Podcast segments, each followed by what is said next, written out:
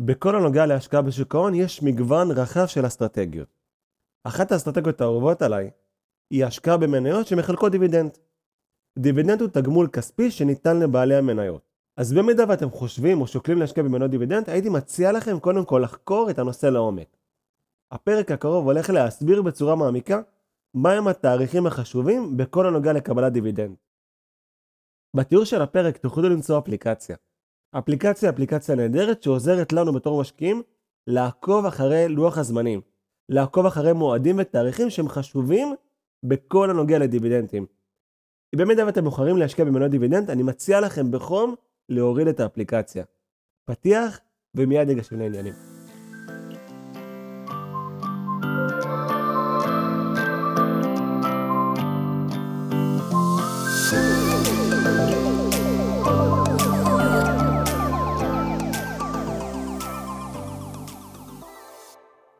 כאשר בוחרים להשקיע במניות דיבידנד, אנחנו בתור משקיעים צריכים להיות ערניים לארבעה תאריכים עיקריים. התאריך הראשון הוא ה-Declaration Date, תאריך ההודעה על מתן הדיבידנד. התאריך השני הוא ה-Ex-Dividend Date. התאריך השלישי הוא ה-Record Date. והתאריך הרביעי והחשוב מכולם הוא ה-Payment Date, תאריך התשלום. אל דאגה, אני הולך להסביר בצורה פשוטה וברורה מה החשיבות של כל תאריך. אני גם הולך לשתף בדוגמאות אמיתיות. של חברת קוקה קולה. התאריך הראשון, ה-Declaration Date, הוא תאריך בו הדירקטוריון של אותה חברה מתכנס. בכנס שלהם, הם הולכים להכריז באיזה תאריך החברה הולכת לשלם דיבידנד, מה יהיה גובה התשלום, ומתי לנו לקנות את המניה ולהחזיק בה, על מנת להיות זכאים לקבל את התגמול הכספי הזה. אז התאריך הראשון הוא תאריך בו מכריזים על קבלת הדיבידנד. ומה הגובה שלו? התאריך השני הוא תאריך ה record. ה record הוא תאריך בו בעצם מתבצע רישום של כל המשקיעים, כל בעלי המניות, שזכאים לקבל תגמול כספי של דיבידנד. כלומר, במידה והשם שלכם יהיה נוכח ברשימות של ה record date, אתם תהיו זכאים לקבל דיבידנד מהמניה. אבל רגע, איך בכלל אפשר להיות ברשימות של קבלת הדיבידנדים? התשובה לכך היא פשוטה. כדי שתהיו זכאים להופיע ברשימות לקבלת הדיבידנד, עליכם להחזיק במניה לפחות יום עסקים אחד לפני ה record date. אם למשל ה record date הוא השני לעשירי, עליכם להחזיק במניה יום עסקים אחד לכל הפחות, כדי שתהיו זכאים לקבל את הדיבידנד. יום העסקים הזה, היום שקודם ל record date, נקרא ה- Ex-Dividend Date. הוא מייצג תאריך, שאם אתם תהיו הבעלים של המניה באותו היום, אתם תהיו זכאים להופיע ברשימות לקבלת דיבידנד. עד כה דיברנו על שלושה תאריכים. התאריך הראשון הוא תאריך ההכרזה, תאריך ההודעה על הדיבידנד. התאריך השני שדיברנו עליו הוא ה- Ex-Dividend Date, שהוא למעשה תאריך שאם אתם תחזיקו במניה בתאריך הזה, אתם תהיו זכאים להופיע ברשימות שבדרך כלל הולכים להכין את הרשימות הללו יום עסקים לאחר ה- Ex-Dividend Date. התאריך הרביעי והכיפי מכולם הוא תאריך קבלת התשלום.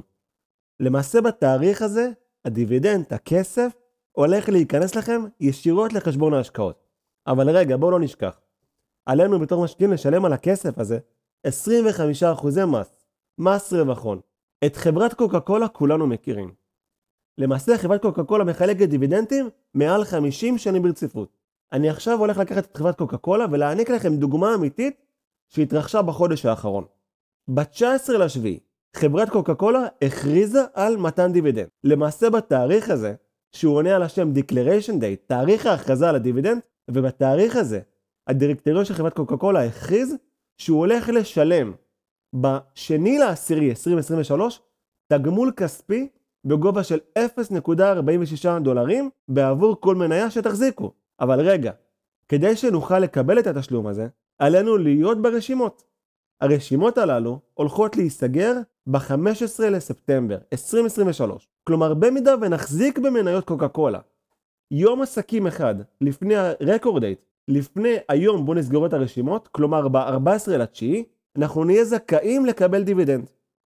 למעשה, כל מי שהיה בעלים של חברת קוקה קולה ב-14 לתשיעי, יהיה זכאי לקבל 0.46 דולרים בעבור כל מניה שהוא מחזיק.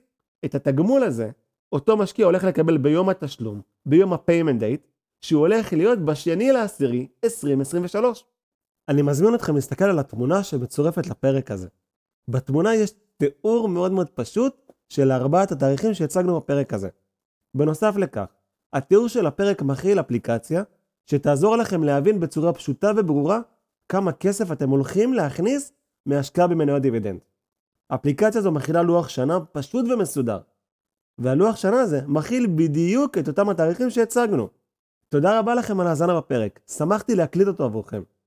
במידה ומצאתם ערך בפרק הזה, אני אודה לכם אם תלחצו לכפתור העקוב, כפתור ה subscribe. זה יעזור לי לקדם את התכנים שלי ולהגיע לאנשים נוספים שיוכלו לקבל ערך רב מהפרקים הללו. תודה רבה על ההאזנה וניפגש בפרקים הבאים.